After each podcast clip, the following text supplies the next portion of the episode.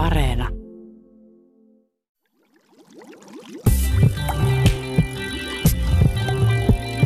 Tiede ykkönen.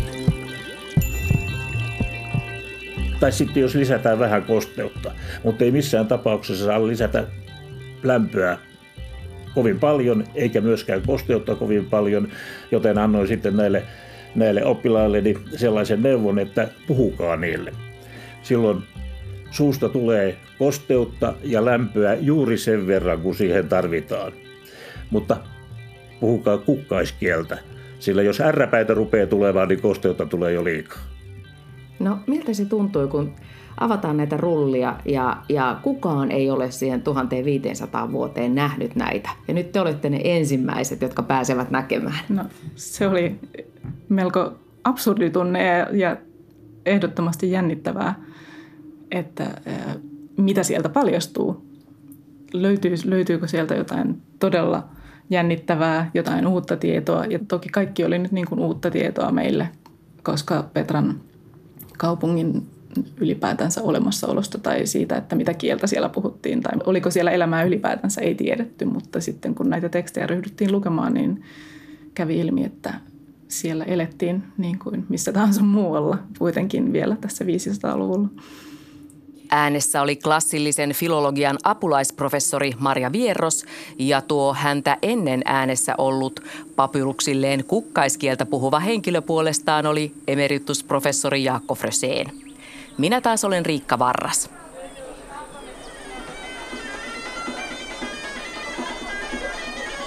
Amerikkalaiset arkeologit löysivät jordanialaisen Petran tarunhohtoisesta rauniokaupungista kasan hiiltyneitä papyruksia joulukuussa 1993. Kyseessä oli tuolloin maailmanluokan tiedesensaatio.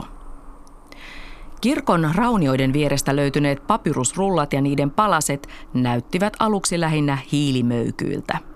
Näiden papyrusten avaamisesta vastasi Jaakko Fröseenin johtama Helsingin yliopiston työryhmä. Konservoitujen tekstien julkaisuoikeudet jaettiin puoliksi Helsingin ja Michiganin yliopistojen kesken. Papyrusten julkaisutyö kesti 25 vuotta, mutta nyt kaikki tekstit on saatu julkaistua. Kreikkalaisten tekstien lisäksi julkaisuista löytyvät muun muassa niiden englanninkieliset käännökset – Taitavissa käsissä hiiltyneet papyrukset paljastavat salaisuutensa kerros kerrokselta. Nyt voimme lukea muun muassa seuraavanlaisen asiakirjan 500-luvun Petrasta.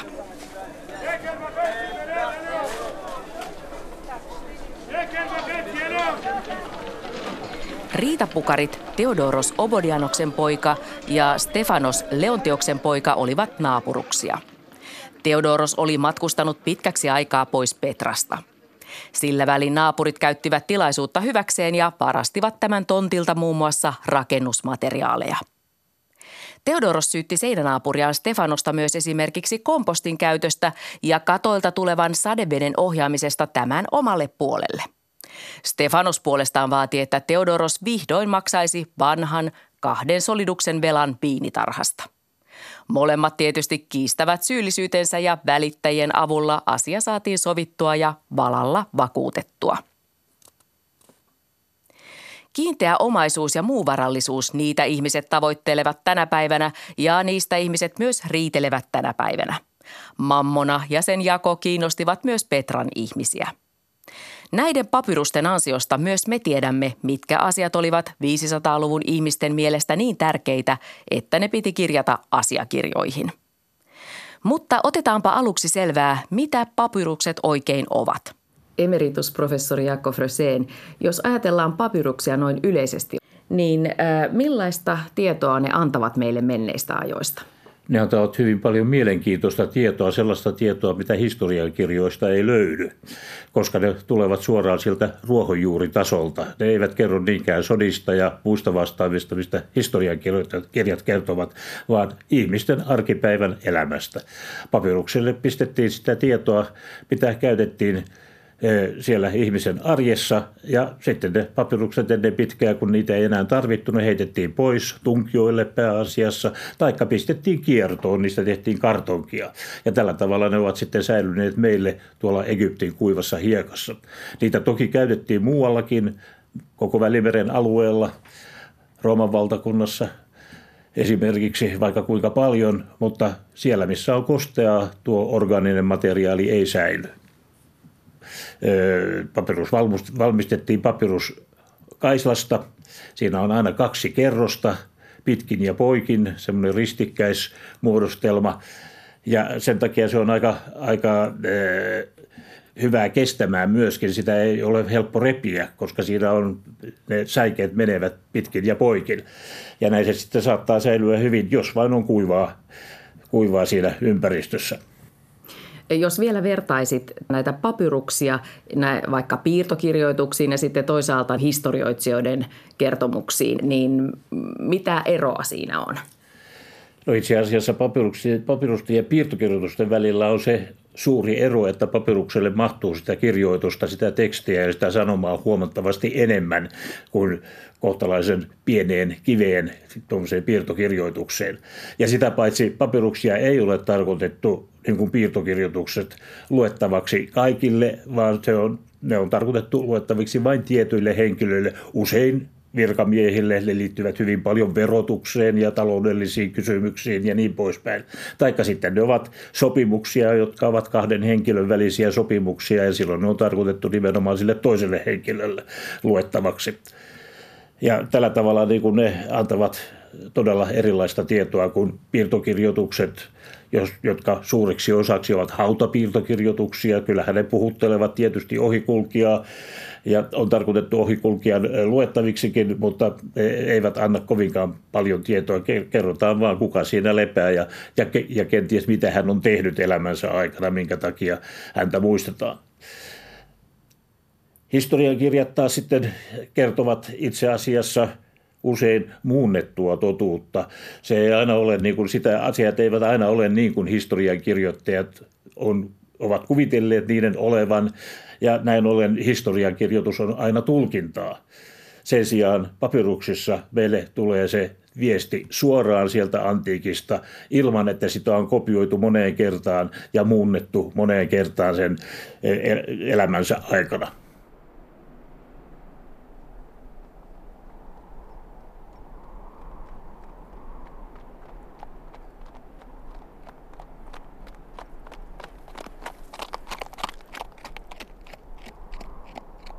250 kilometriä Jordanian pääkaupungista Ammanista etelään sijaitseva Petra on vaikuttava. Sen kohti suoriin kallioseinämiin on veistetty upeita hautafasadeja.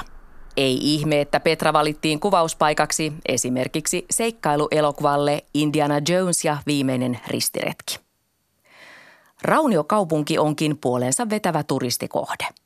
Kuolleenmeren ja Punaisen meren puolivälissä sijaitseva kaupunki oli antiikin aikana karavaanireittien risteyskohdassa.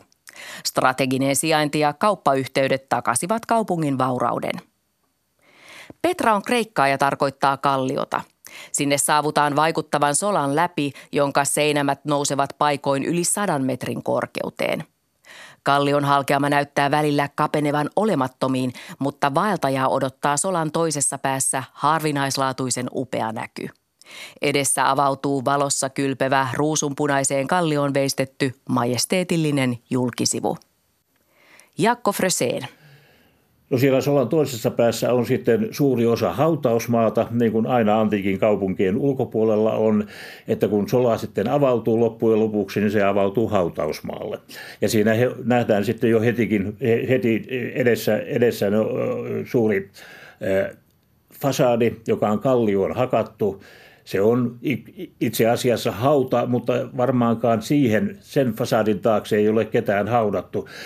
Kuninkaan hauta, jollekka tämä hautamuistomerkki on, on tehty, niin on ollut jossain muualla siinä läheisyydessä toki. Sitä ei ole löydetty.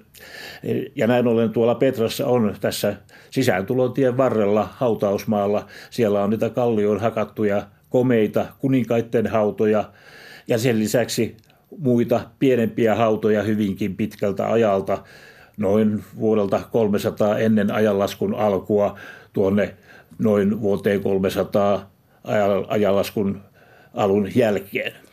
Julkisivujen taakse kallioon on hakattu luolamaisia sisätiloja.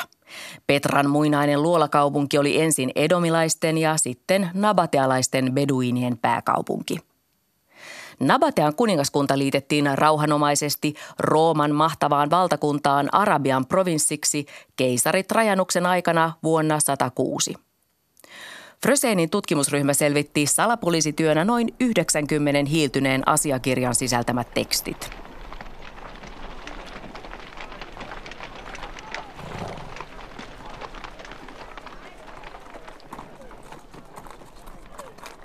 Jos nyt ajatellaan sitten näitä hiiltyneitä papyruksia, joita teidän ryhmänne tutki, niin niin miten tämä kaikki sai alkunsa? No kaikki sai alkunsa siitä, että, että sain kutsun tulla katsomaan, mitä oikeastaan sieltä oli löytynyt. Olin tavannut eh, Yhdysvaltain tutkimuskeskuksen ACORin American Center of Oriental Research eh, johtajan Ateenassa ollessani siellä instituutin johtajana, Suomen instituutin johtajana. Ja hän oli kertonut hän kertoi minulle Petrasta ja sanoi, että minun aivan välttämättä täytyy siellä käydä, kun en ollut vielä koskaan siellä aikaisemmin ollut. Ja sanoin, että kyllä tulen heti käymään, kun löydätte papiruksia. Ja kuinka ollakaan, niin sen jälkeen kun olin palannut Ateenasta Helsinkiin, niin saikin pian viestin, että nyt Petrasta on löytynyt papyruksia ja lupaukseni mukaan minun sitten piti mennä katsomaan, että mitä sieltä oikein oli löytynyt. Hiiltyneitä papyruksia kukaan muu ei, ei siinä vaiheessa pystynyt käsittelemään, siis avaamaan niitä rullia tai rullien palasia itse asiassa, niitä hiilimöykkyjä. Ja, ja kun minulla oli siitä kokemusta, niin, niin totesin, että ei noin oikein, oikein lupavilta näytä, mutta kokeilin sitten sillä käynnilläni yhden rullan avaamista ja se onnistui oikein hyvin. Ja kun sai kuulla, että niitä on 50 kappaletta, niin tein laskelmalta, kuinka paljon aikaa tarvittaisiin, jos saa kerättyä kymmenen hengen tutkimusryhmän, joka, joka ryhtyisi avaamaan noita, noita rullia ohjeetteni mukaan. Niin ajattelin, että puolessa vuodessa kymmenen henkeä pystyy ne avaamaan ja sanoin, että sitten tein sopimuksen Amerikan tutkimuskeskuksen kanssa, että tulee sitten kymmenen hengen kanssa sinne, sinne suorittamaan tämän tehtävän. No se ei ihan puolessa vuodessa onnistunut siitä syystä, että niitä ei ollut 50, vaan niitä oli 152 kappaletta, niitä rullien osia. Ja miten tämä rullien avaus ihan niin kuin käytännössä tapahtuu?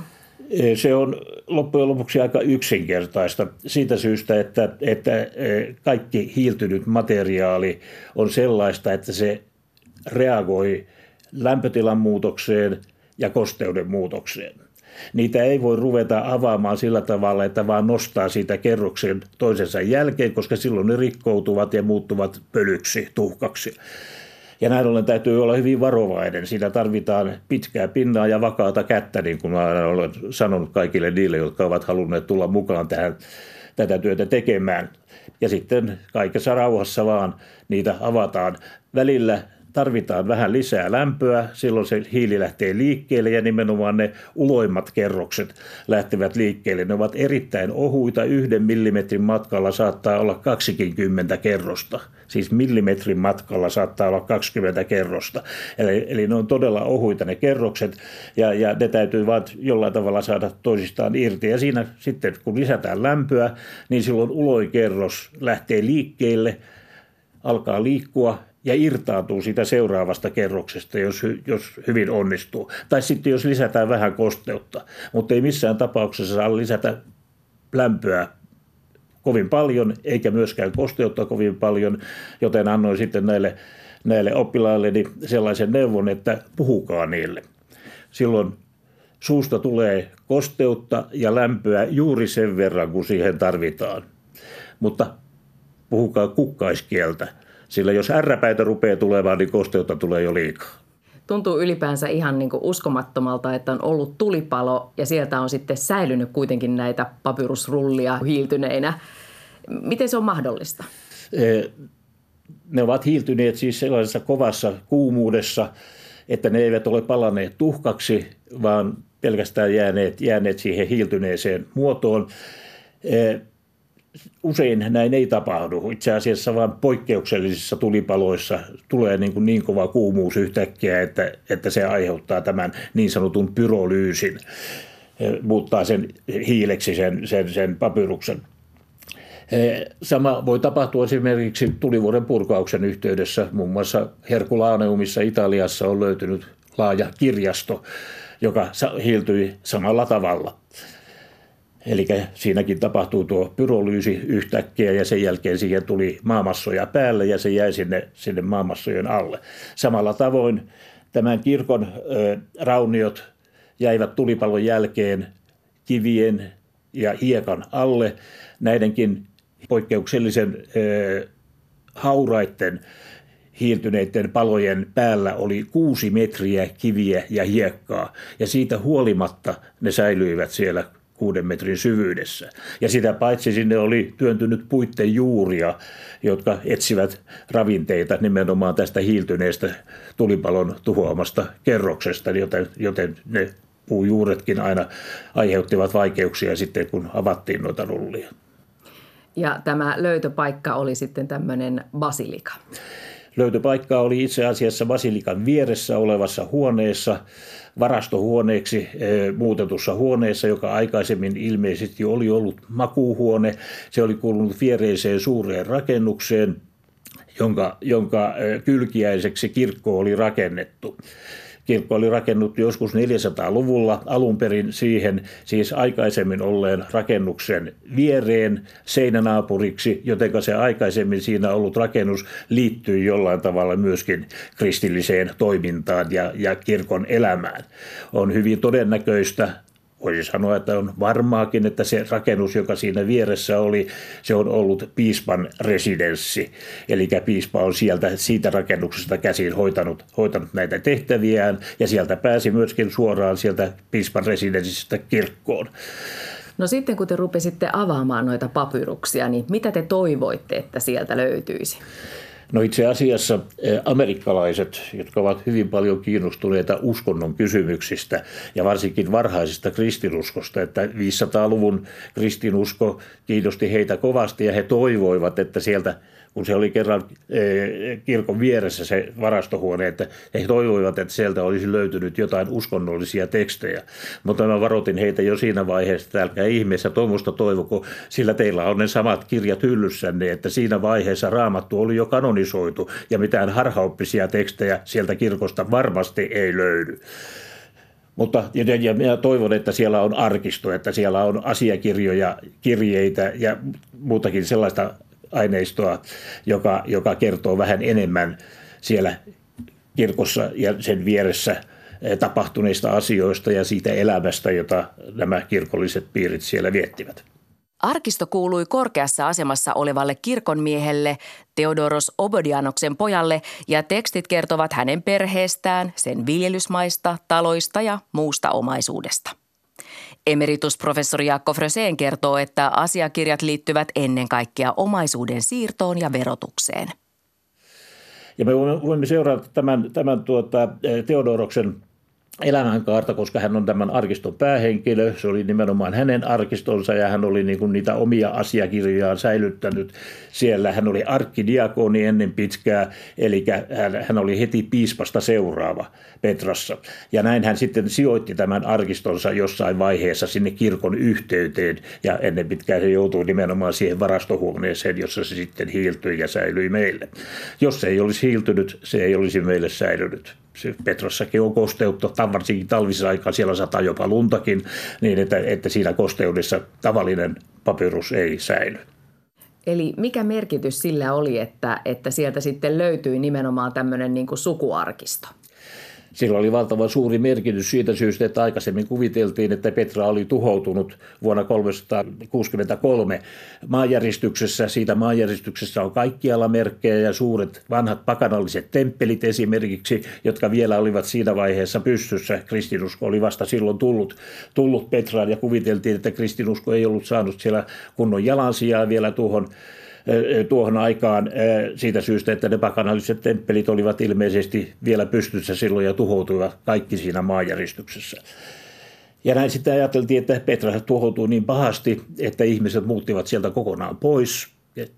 Vaikka hylättiin, sinne jäi vain kyläpahanen, joka sitten tuhoutui seuraavassa suuressa maanjäristyksessä vuonna 551 lopullisesti.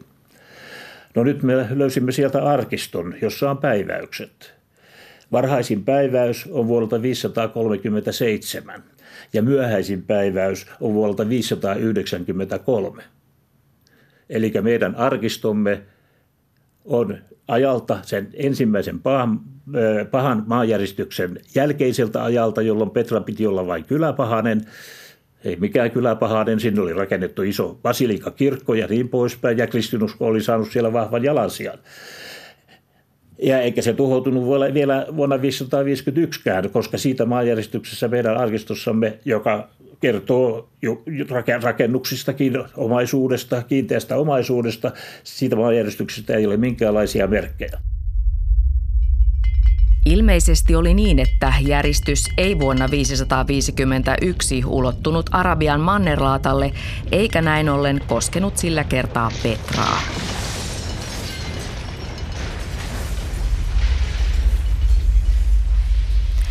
Arkiston tietojen ansiosta Petran kaupunki sai uuden bysanttilaisen historian. Maanjäristykset eivät olleet tuolla 500-luvulla ainoa suuri luonnonkatastrofi, vaan silloin myös tapahtui tämmöinen ilmastokatastrofi. Onko tässä arkistossa mitään nähtävissä siitä? Itse asiassa on. Tosin ei puhuta niin itse tästä katastrofista, mutta sen jälkiseurauksista on, on tässä arkistossa hyvin vähän merkkejä, mutta kuitenkin. Kysymyksessä nimittäin on tuon, tuon ilmastonmuutoksen, joka ilmeisesti niin kuin johtui jostain rajusta tulivuoren purkauksessa jossain päin maapalloa, koska sitä, sitä tuota, pölyä ja, ja, ja, ja, sitä, sitä tuhkaa, sitä löytyy napajäätiköiltä ja sitä löytyy kaikkialta muualtakin, missä vaan arkeologisia kaivauksia suoritetaan. Eli me, me emme tiedä toistaiseksi, että missä se tapahtui, se suuri, suuri tulivuoren purkaus, mutta kuitenkin sellainen tapahtui. Ja sillä, siitä seurasi se, että tuolta Aasiasta lähti liikkeelle rutto. Se rutto tuli ensin Egyptiin vuonna, vuonna 542. Se lähti Egyptistä liikkeelle kaupan mukana nimenomaan laivojen mukana. Se tuli Konstantinopoliin ja Konstantinopolista meillä on siitä silminnäkijän kertomuksia. Hovihistorioitsija Prokopios Justinianus keisarin aikana kertoo siitä silminnäkijän kuvauksen, hyvin dramaattisen kuvauksen, miten se rutto tuli Konstantinopoliin ja miten kauan se oli siellä ja miten se sitten lähti liikkeelle, liikkeelle nimenomaan karavani teitä pitkin ja, ja tuli ennen pitkään sitten myöskin Eurooppaan tuli ihan niin kuin Euroopan laajalle, ihan Brittein saarille asti. Kuningas Arturin hovissakin kuulemma oli, ei tiedetä onko kuningas Arturia koskaan ollut olevassa, mutta se rutto on kuitenkin ollut siellä Brittein saarillakin, se sama, sama rutto, Jersini ja Pestis. Keisari Justinianus sairastui tähän ruttoon, mutta hän sai hyvää hoitoa ja hän selvisi siitä. Meillä on yksi testamentti tai itse asiassa pelätyn kuoleman vuoksi tehty, tehty lahjoituskirja. Jos minä kuolen tähän tautiin, joka ilmeisesti on se, juuri se rutto, niin omaisuuteni jaetaan sillä tavalla, että puolet siitä menee, menee e, sairaalalle ja puolet siitä menee Pyhän Aaronin e, luossarille joka myöskin toimii silloin ruton aikana sairaalana, eli nimenomaan sairaalalle ja tuon, tuon e, e, ruton aikana. Tämä mies, joka oli erittäin e, huomattavassa asemassa Petrassa, Petrassa pelkäsi kuolevansa ja päätti sitten lahjoittaa omaisuutensa ei sukulaisille, vaan nimenomaan tämän näiden ruttoon sairastuneiden hoitamiseen. Ja se onkin ensimmäisiä julkisia sairaaloita, joita, joita tuolla Vysantissa eli Itä-Roomassa perustettiin. Keisari Jaanus säikähtäessään sitä ruttoa antoi määräyksen, että nimenomaan luostareiden yhteyteen täytyy perustaa sairaaloita, julkisia sairaaloita. Eli, eli se oli hänen sotensa. Tuo on ollut varmasti aika synkkää aikaa, että on ollut jossain vaiheessa maanjäristyksiä ja sitten mahdollisesti tuon tulivuoren purkauksen aiheuttamana taivas pimenee pitkäksi aikaa ja sitten tulee tämmöinen aivan karmea paiserutto, joka leviää. Miten ihmiset kokivat sen? No Prokopios kertoo siitä nimenomaan, nimenomaan, miten ihmiset sen kokivat. Ja itse asiassa tämän mutkan kautta me saamme sieltä arkistostakin vähän tietoa siitä, miten ihmiset kokivat tämän, tämän tilanteen, miten mitenkä herra Obodianos, joka teki niin sanotun testamenttinsa tällä tavalla, niin miten hän itse sen koki. Hänenkin, hänkin halusi osallistua niin kuin karmeiden eh, tuhojen torjumiseen tavalla tai toisella hänkään ei pelkästään jäänyt osoittamaan mieltään, vaan hän halusi tehdä jotain. Entä mitä saitte sitten tuolta arkistosta tietää Aaronin vuoresta? No Aaronin vuori tuli mukaan kuvaan eh, siinä vaiheessa, kun ryhdyin lukemaan tätä herra Obodianoksen niin sanottua testamenttia, eli ehdollista luovutuskirjaa, lahjoituskirjaa, eh, koska siinä edunsaajat, Obodianoksen asettavat edunsaajat olivat Petran kaupungissa sijainnut sairaala, Pyhän Marttyri Kyyrikoksen sairaala, ja, ja toinen edunsaaja, joka sai puolet tästä omaisuudesta, oli pyhän ylipappi Aaronin talo, niin kuin siinä lukee. Ja minua ihmetytti tämä talo. Mikä takia sitä kutsutaan taloksi? Oliko sillä kenties kirkko, mutta jos sillä oli kirkko, niin kai sitä kutsutaan kirkoksi. Jos oli luostari, niin miksei sitä sitten kutsuta luostariksi, miksi sitä kutsutaan taloksi. Ja tämä oli niin kuin uusi haaste sitten. Mun piti selittää, mitä tässä papiruksessa lukee, lukee ja kertoa, että minkä takia sitä, sitä kutsuttiin taloksi. Ja lähdin sitten tutkimaan sitä, mutta siihen tarvittiinkin sitten lapiota.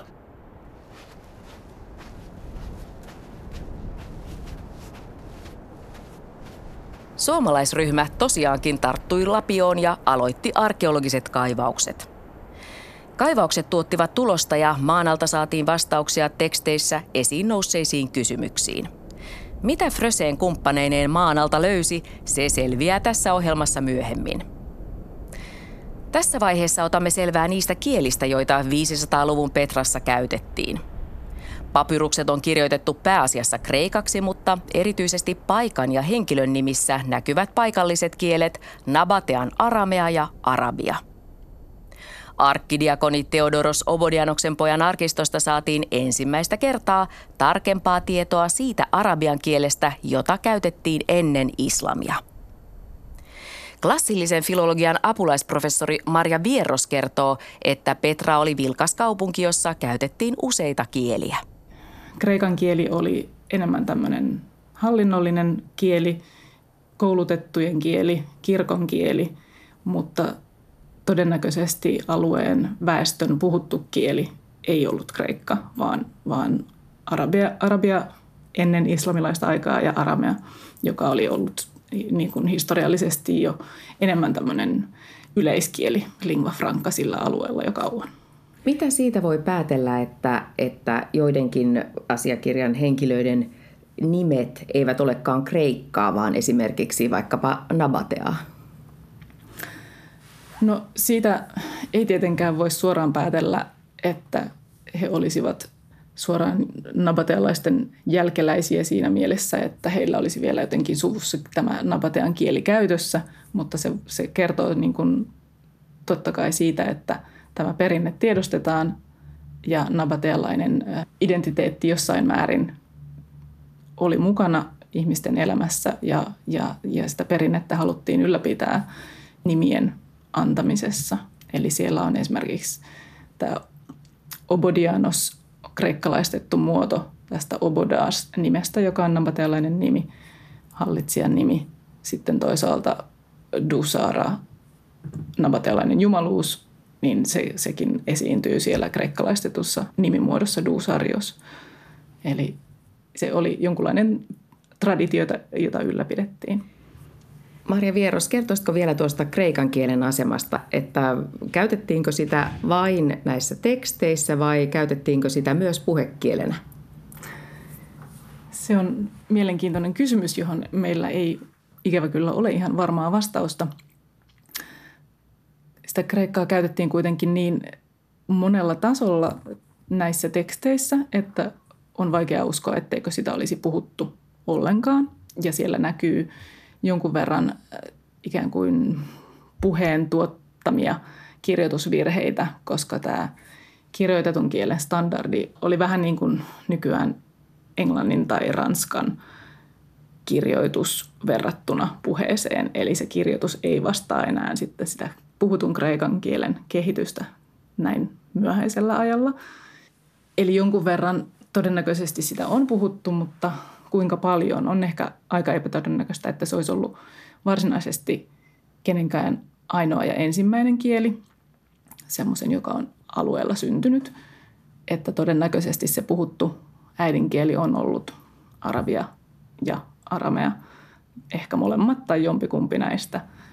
Kun noita tekstejä silmäilee, niin, niin huomaa sellaisen asian, että siellä ei taida kauheasti naisia olla joukossa. Ei todellakaan kovin monia. Muutamia naisia esiintyy ja yleensä heidän puolestaan toimii joku mies. Toisaalta myös usein heidän puolestaan allekirjoittaa joku mies. Eli yks, yksikään nainen tässä arkistossa ei ole kirjoitustaitoinen. Olet myös luokitellut näitä tekstejä. Kertoisitko siitä? No näissä Petran teksteissä yllättäen kävi ilmi sellainen seikka, että tietyn tyyppiset asiakirjat oli kirjoitettu ihan tietyn tyyppisellä käsialalla. Ja sitten taas toisen tyyppiset asiakirjat toisen tyyppisellä käsialalla, vaikka kirjurit ovat olleet eri henkilöitä. Eli siellä on esimerkiksi tämmöisiä viranomaisille osoitettuja asiakirjoja, jotka liittyvät verotukseen ja niissä on käytetty tietynlaista kursiivikäsialaa, joka muistuttaa aika paljon meidänkin kaunokirjoitusta ja semmoista niin kuin oikealle kallistuvaa käsialaa. Sen sijaan sitten tämmöiset sopimustekstit, joita notaarit kirjoitti, niissä käsiala oli toisen tyyppistä. Siellä oli enemmän tämmöisiä, sanotaan majuskelikirjainmuotoja, eli ikään kuin meidän isoja kirjaimia siinä joukossa, että se ei ollut niin paljon meidän kaunokirjoituksen tyyppistä. Ja se oli sen, sen lisäksi vielä usein tämmöistä pystyyn kirjoitettua. Eli siinä on dokumenttityyppien ja sen käsialatyypin välillä semmoinen selkeä korrelaatio, mikä ei ole niin selvää esimerkiksi sitten Egyptistä löytyneistä papyruksista. Eli tietyllä tavalla se ehkä kertoo siitä, että koulutus oli erityyppinen näille eri asiakirjojen kirjoittajille. Ja arkistossa oli myös tällaisia kirkollisia toimijoita, muun muassa tämä arkkidiakoni Theodoros Obodianoksen poika. Niin mitä heidän kirjoitustyylistään voisi kertoa? No se on melko monipuolista. Kirkon miehille selvästi kuului kirjoitustaito, mutta esimerkiksi Theodoros Obodianksen poika eteni urallaan korkealle ja hänellä oli hyvä kirjoitustaito. Hän käytti, käytti ihan korrektia kreikkaa ja kaunista käsialaa. Sen sijaan on sitten muutamia muita alempia kirkon virkamiehiä tai pappeja, presbyteerejä, joilla saattoi olla selkeästi heikompi koulutus ikään kuin tämmöisessä standardissa kirjoitusmuodossa siinä, että miten mitkäkin äänteet oikeastaan kirjoitettiin tämän klassisen kreikan standardin mukaan ja, ja toisaalta siellä oli yksi tämmöinen hauska pieni teksti, jossa eräs kirkonmies syyttää, syyttää toista varkaudesta. Ja ehkä se on, oli tämmöistä niin kuin emotionaalistakin puolta näky, näkyvissä siinä, että tota, siinä on aika paljon kirjoitusvirheitä ja se, se on niin kuin hankalasti tulkittavissa oleva teksti. Ja tältä se kreikan kielinen teksti kuulostaa. Gnosis hon apolesa ego epifanios kai hypono ton eulabestaton hierion patrofiluu. To klidion to mega to hyperou diokyparissia apotu domatos diorofuu. Ornis hex trapezan. Eli mistä tässä oli kysymys? Tämä oli lista asioista, jotka Epifanios on menettänyt, ja hän syyttää tästä mitä kunnioitettavinta Hieriosta Patrofiloksen poikaa. Eli hän listaa asiat. Iso avain yläkerrokseen, kaksi sypressiä, kuusi lintua ja pöytä. Että kun hän tyhjensi tämän asunnon. Hän antoi kaksi huonetta Hieriokselle, joihin muuttaa, ja hän ei saanut niitä takaisin. Tässä on allekirjoituksena pappi Epifanios, Damianoksen poika. hän sanoi, että hän on saanut valan hieriokselta itseltään. Eli, eli tämä ikään kuin asiakirja on kirjoitettu sen vuoksi, että hierios puhdistaa itsensä näistä syytöksistä. Apulaisprofessori Marja Vieros pohtii, että 500-luvun petralaiset eivät varmasti olisi osanneet kuvitella, että joku suomalainen tutkija tulevaisuudessa lukisi innoissaan heidän verosopimuksiaan tai ihmettelisi heidän maakiistojaan ja oikein kirjoitusmuotojaan. Arkiston ansiosta saamme värikkään kuvan bysanttilaisen ihmisen elämästä – Omaisuuden jako, perintö, testamentit, naapureiden väliset kahnaukset, nämä kaikki kiinnostivat Petran asukkaita ja näistä kaikista laadittiin tarkkoja asiakirjoja.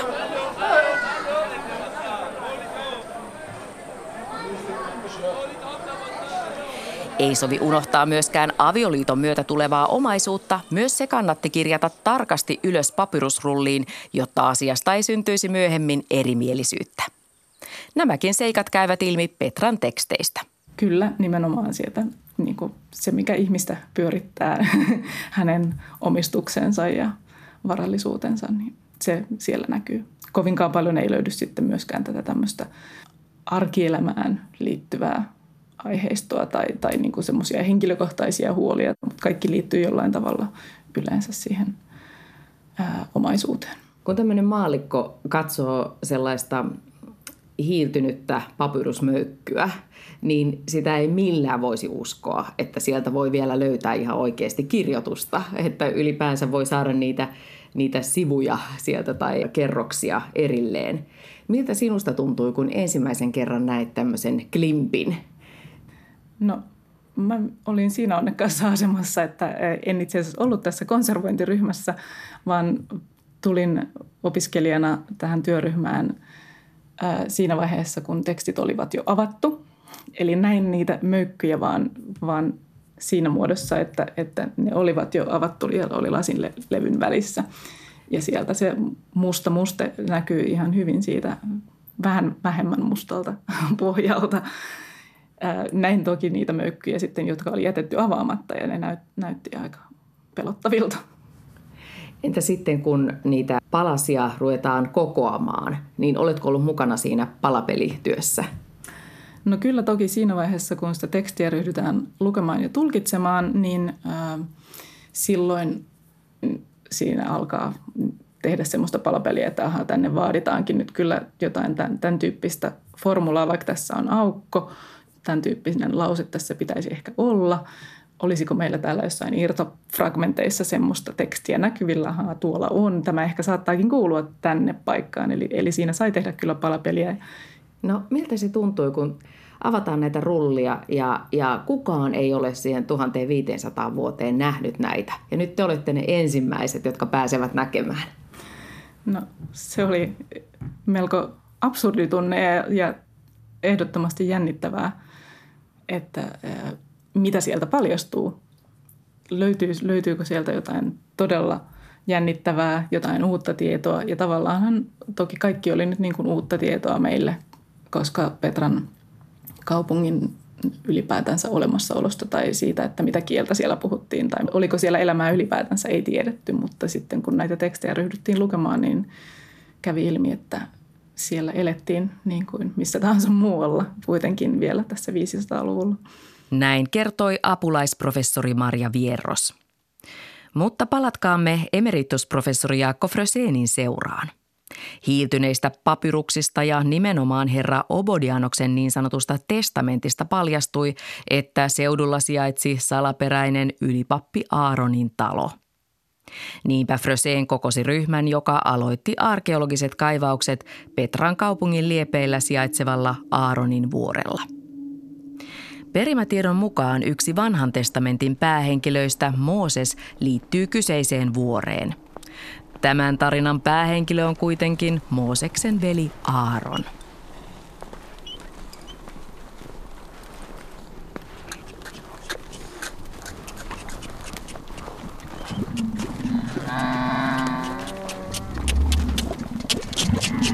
Thank you.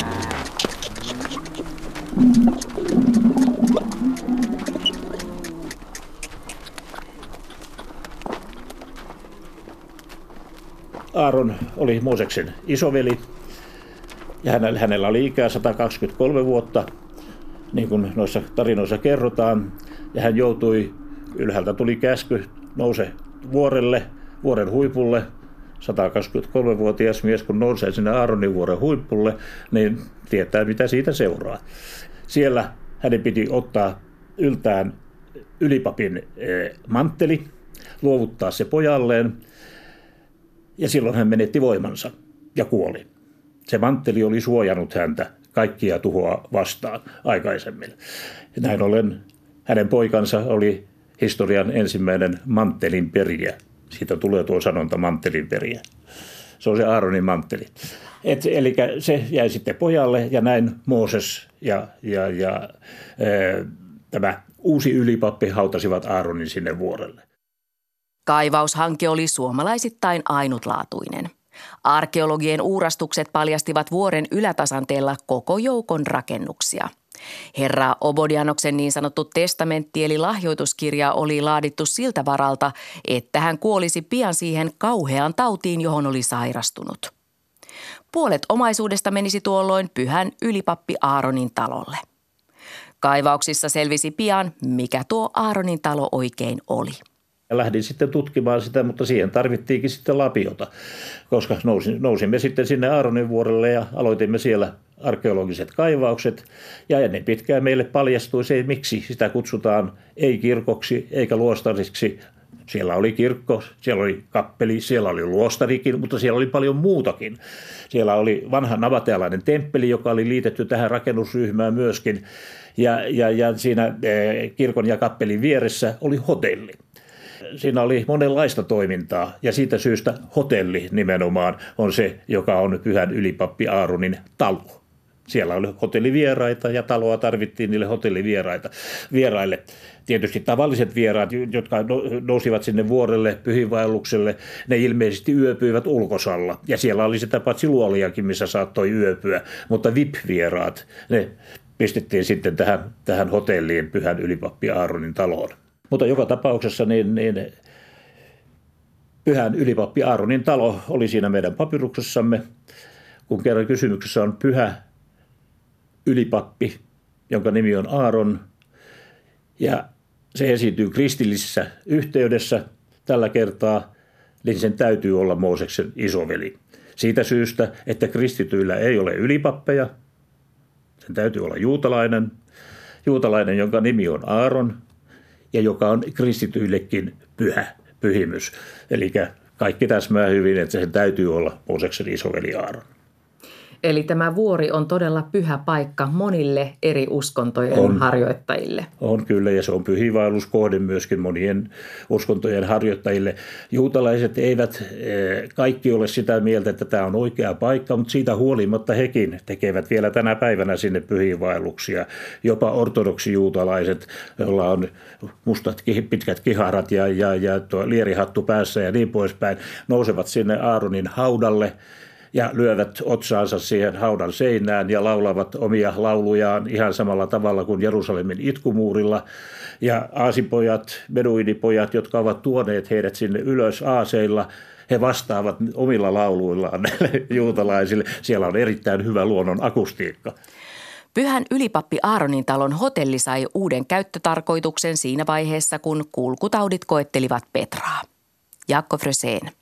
Ennen pitkää kuitenkin sitten ilmeisesti tämän ruton aikana, jolloin se muutettiin sairaalaksi, myöskin kirkko muutettiin sairaalaksi, sinne rakennettiin kivipenkkejä, joissa on myöskin kiviset tyynyt, eli niskatuet kaikkialla ympäri sitä, niitä kirkon seiniä ja myöskin sen edustalla, kun kirkko jaettiin kahteen osaan, niin siihen syntyi semmoinen atriumtila siihen eteen ja senkin ympärillä on kaikkialla näitä, näitä penkkejä, jotka on siis tarkoitettu näille sairaille. Vanhan kreikkalaisen tradition mukaan temppeleissä muun muassa Asklepioksen temppelissä, ennen kaikkea Asklepioksen temppelissä suoritettiin parannu, parannustoimintaa, että ne toimivat sairaaloina. Ja, ja näin ollen niin kuin tämäkin kristillinen kirkko oli saanut sen saman, saman tehtävän. Eli tuota, tämmöistä toimintaa siellä on ollut ja tällaisia rakennuksia vielä tänä päivänä siellä nähtävissä ihan siitä nabatealaisesta temppelistä lähtien sitten niin kuin tähän tähän sairaalaan. Ja sitten 1300-luvulla sinne vuoren huipulle rakennettiin tämä islamilainen Aaronin haudan muistomerkki. No jos ajattelee sekä sitä, mitä näiltä arkeologisilta kaivauksilta löytyy, että sitten toisaalta näitä papyrusten tekstejä, niin niiden mukana pääsee suoraan siihen 500-luvun ihmisen maailmaan. Miltä se tuntuu? Ilman muuta varsinkin silloin, silloin, kun aloitin näitä hommia, niin, niin se oli aivan mahtava tunne se, että pääsin niin kuin suoraan sinne, koska kielitieteilijänäkin mulla oli, minua haittasi kovasti se, että, että kun me tutkimme jotain muinaista, muinaista kreikan kieltä, niin emme me tutki muinaista kreikan kieltä, vaan me tutkimme niitä kopioita, jotka ovat meille säilyneet ja jotka on muutettu, tahallaankin muutettu hyvin moneen kertaan. Ja se oli minun, minun tuota, väitöskirjani aihe. Tutkin tätä, tätä kielitieteen metodiikkaa ja sosiolingvistiikkaa, että millä tavalla pääsemme siihen alkuperäislähteeseen vai pääsemmekö me sinne koskaan kielitieteellisesti. Mutta tässä ne lähteet ovat suoraan meidän käsillämme. Eli tuota, se kuuluu niin kuin alaan alaan tämä, tällainen henkilökohtainen käden ojennus sinne muinaisuuteen.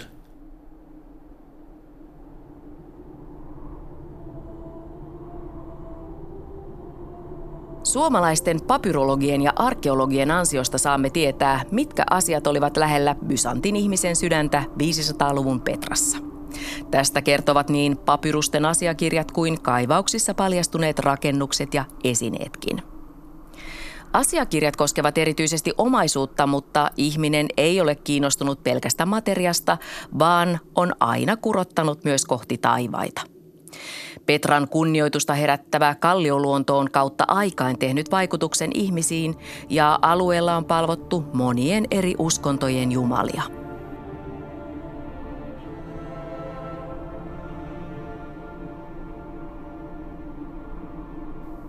Jo muinaiset edomilaiset pitivät seudun vuoria pyhinä. Heidän jälkeensä seudulla vaikuttivat nabatealaiset, jotka rakensivat Aaronin vuorelle temppelin ja palvoivat siellä omia jumaliaan. Vanhasta testamentista saamme lukea, kuinka Mooses vei kansansa pois Egyptistä ja johdatti heidät vaellukselle kohti pyhää maata. Reitti kulki myös edomilaisten alueen halki ja perimätiedon mukaan Mooseksen veli haudattiin Petraan. Kristityt rakensivat seudulle myöhäisantiikin aikaan useita kirkkoja ja vielä ristiretkeläiset useita linnoja. Aaronin vuori oli edelleen pyhiinvaelluskohde. Muslimit puolestaan pystyttivät 1300-luvulla muistomerkin juutalaisen ylipapin Aaronin haudalle. Aaronin tarina kerrotaan myös Koranissa – Henkiset ja hengelliset tarpeet eivät ole hävinneet mihinkään. Yhä edelleen myös Aaronin vuorelle saapuu eri uskontokuntiin kuuluvia pyhinvaltajia. Uskontojen väliset kohtaamiset sujuvat siellä toinen toistaan kunnioittavassa hengessä. Tästä kertoo myös seuraava esimerkki. Paikallisten beduinien yhtenä tehtävänä on suorittaa Aaronin vuorella uhri – Beduinit uhraavat vuohen, keittävät sen isossa kuparikattilassa ja nauttivat ruoan yhdessä. Myös suomalaisten kaivausryhmä noudatti perinteistä tapaa. Emeritusprofessori Jaakko Fröseen. Silloin kun me aloitimme kaivauksemme, meidän täytyy noudattaa tätä samaa perinnettä, eli saimme sieltä, sieltä beduineilta vuohen, joka kuljetettiin tuon rauniokummun yli, niin että kaikki paha tarttui siihen vuoheen ja näin tämä syntipukki uhrattiin sitten tämän jälkeen, kun se oli kerännyt kaiken synnin itseensä. Syntipukki tulee tästä.